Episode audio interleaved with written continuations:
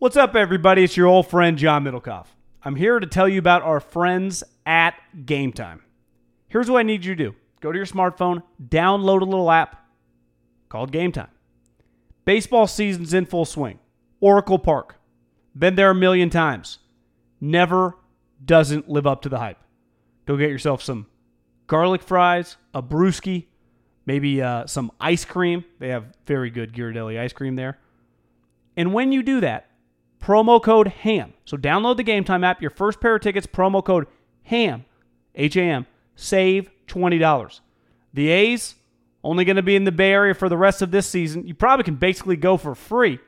Just buy a pair of tickets to any baseball game. They also have comedy shows if you want to check one of those out, or concerts. Game Time app, promo code HAM, save yourself $20.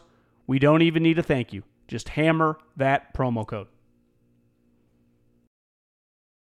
This is the story of the one. As a maintenance engineer, he hears things differently. To the untrained ear, everything on his shop floor might sound fine, but he can hear gears grinding or a belt slipping. So he steps in to fix the problem at hand before it gets out of hand. And he knows Granger's got the right product he needs to get the job done, which is music to his ears. Call, click Granger.com, or just stop by. Granger, for the ones who get it done.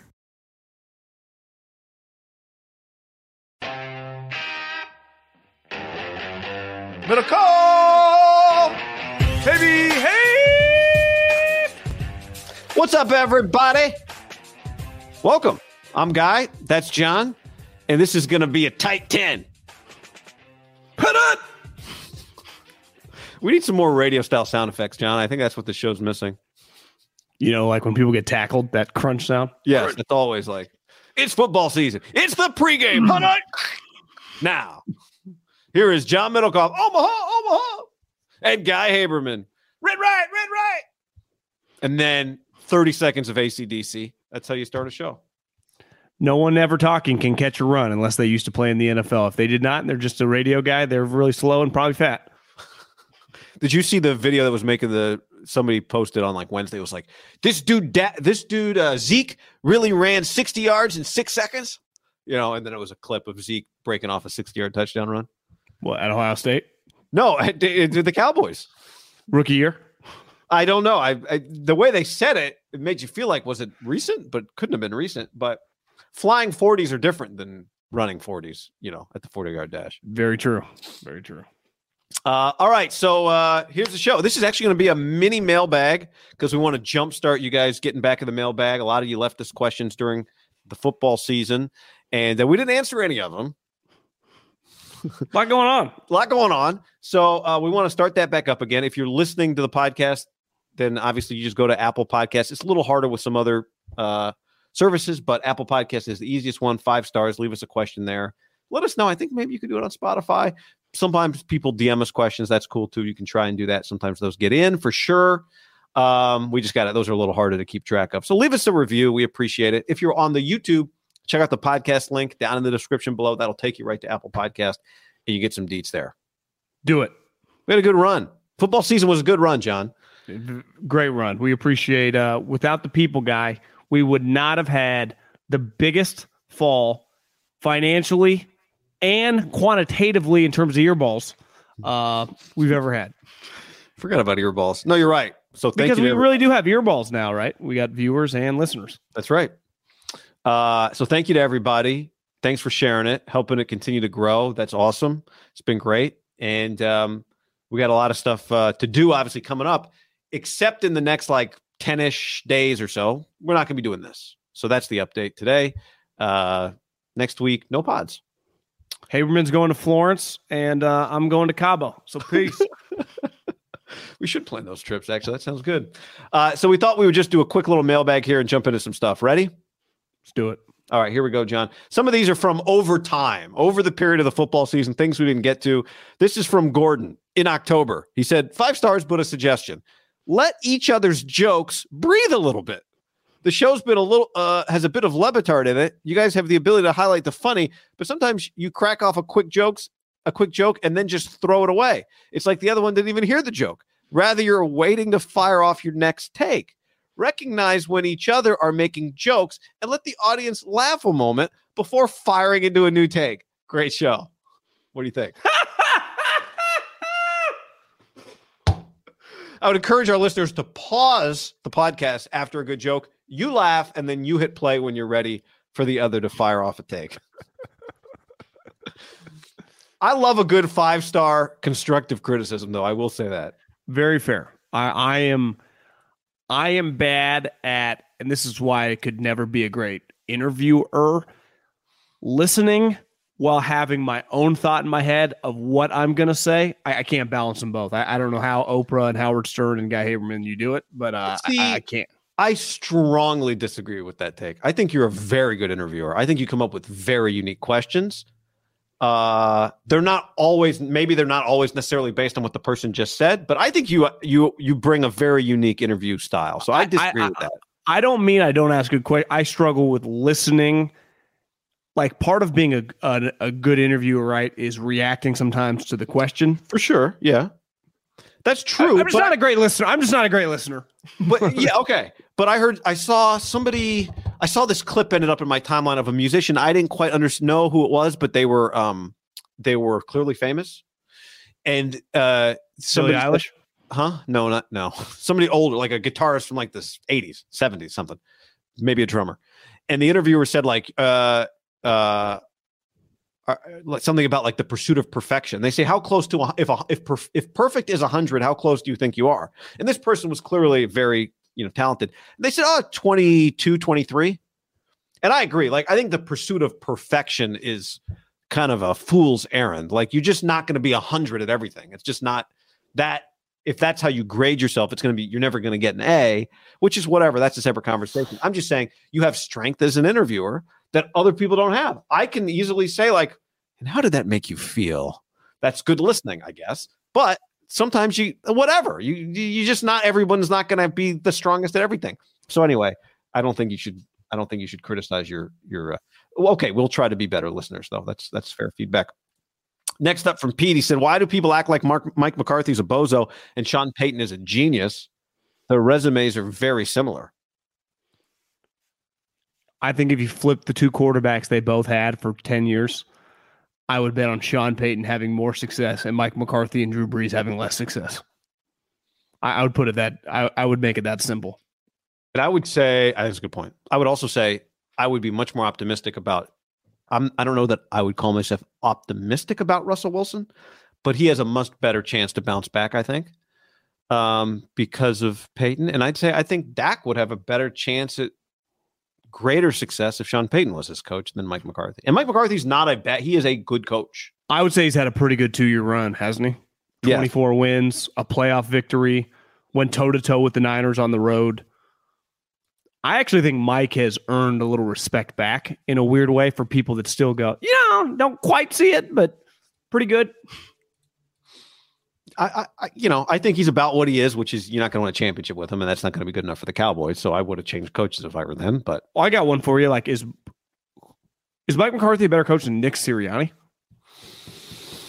I mean, it's easy to kind of. We've been dismissive of Nick Sirianni, but He has a championship appearance now in his pocket, so long way to go. But Mike has won a Super Bowl. Yeah, you'd have to. McCarthy's won a championship. That's what I'm saying. So yeah. You'd have to bet on McCarthy has a better career than Nick Sirianni will. You would have to bet on that right now. It's going to be hard for Sirianni to achieve McCarthy's career. Next up, this one from October 7th, an oldie but goodie, John. It was 1 star, and it said flop to Jimmy after 1-bag Lance game in a monsoon. How did that work out? Jimmy looks like hot garbage. And he isn't playing in a monsoon.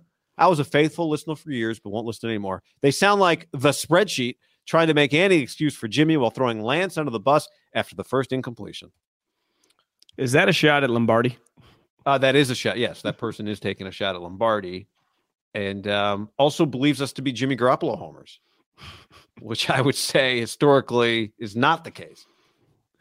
I back that up with another 1-star, John. This is from We Champs Say No. This is from January 30th, so not that long ago. Quickly becoming bozos, and I think bozos is neck and neck with jabronis for a great thing to call somebody, but not a compliment, obviously. 1 star, they're blaming Kyle for Brock's injury. It's just a weird take. calling the play, calling it atrocious to call the play. These are the same guys that say he's the best play caller, is out of bounds for a regular call that a player made a bad block on. I don't know. They've become very hindsight lately, especially the Lance topic. I'd say that's aged pretty good.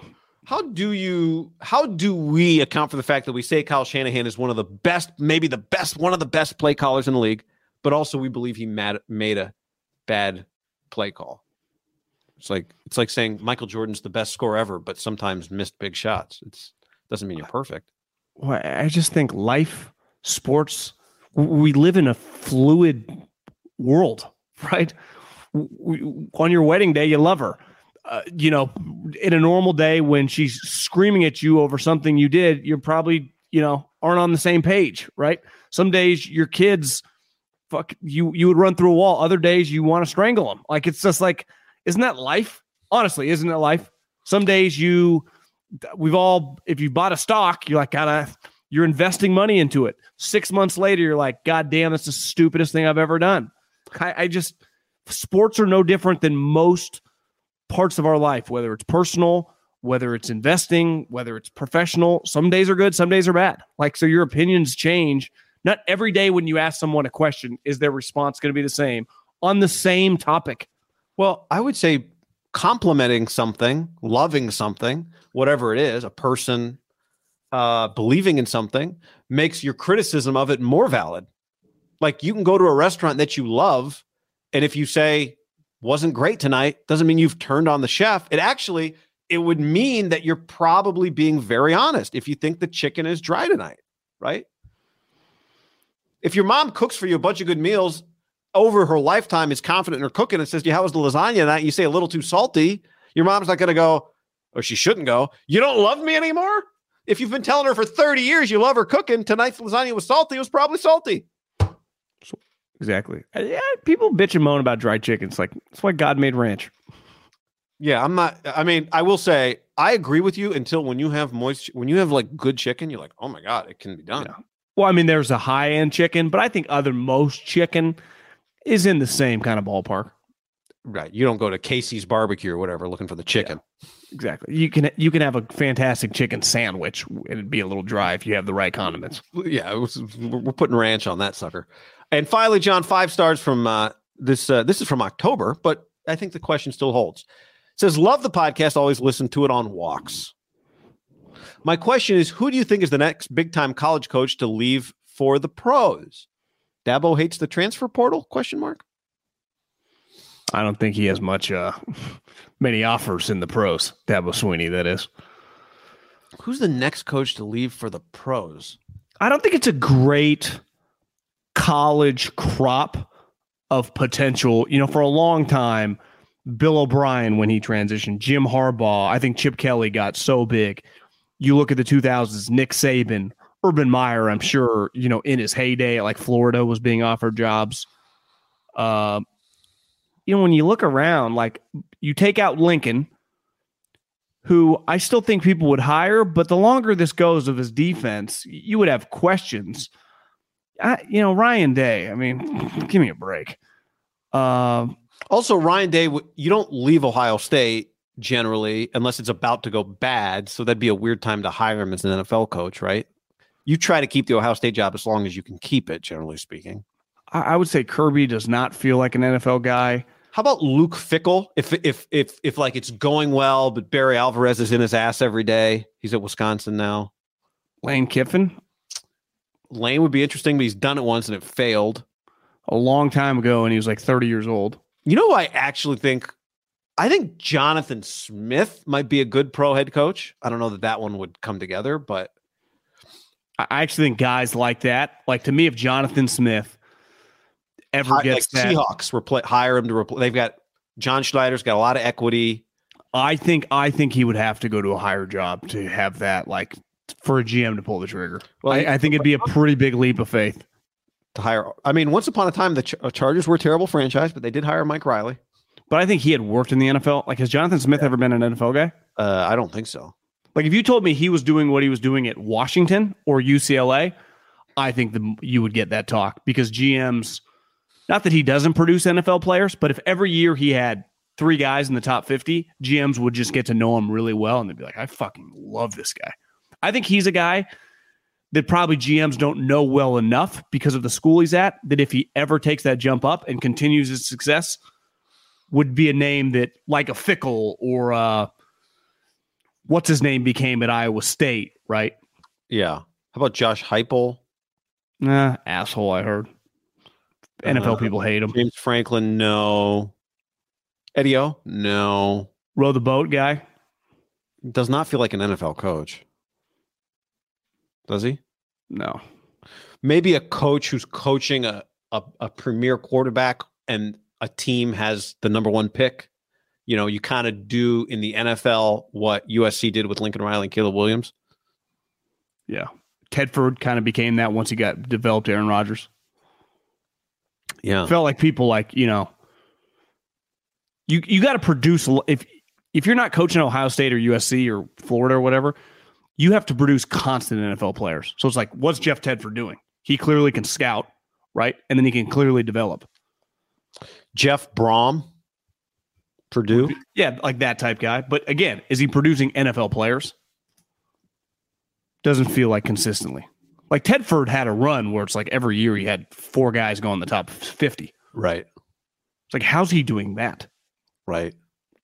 And Brom's not exactly dominant in college football, although he's doing well for Purdue. Yeah. That was a good question from October 11th. Glad you waited around for that one to get that one answered. Hope you caught it. All right, everybody, get your mailbag questions in. Thanks for hanging, and we'll talk to you soon. When you need mealtime inspiration, it's worth shopping Kroger, where you'll find over 30,000 mouthwatering choices that excite your inner foodie. And no matter what tasty choice you make, you'll enjoy our everyday low prices, plus extra ways to save, like digital coupons worth over $600 each week. You can also save up to $1 off per gallon at the pump with fuel points. More savings and more inspiring flavors make shopping Kroger worth it every time. Kroger, fresh for everyone. Fuel restrictions apply.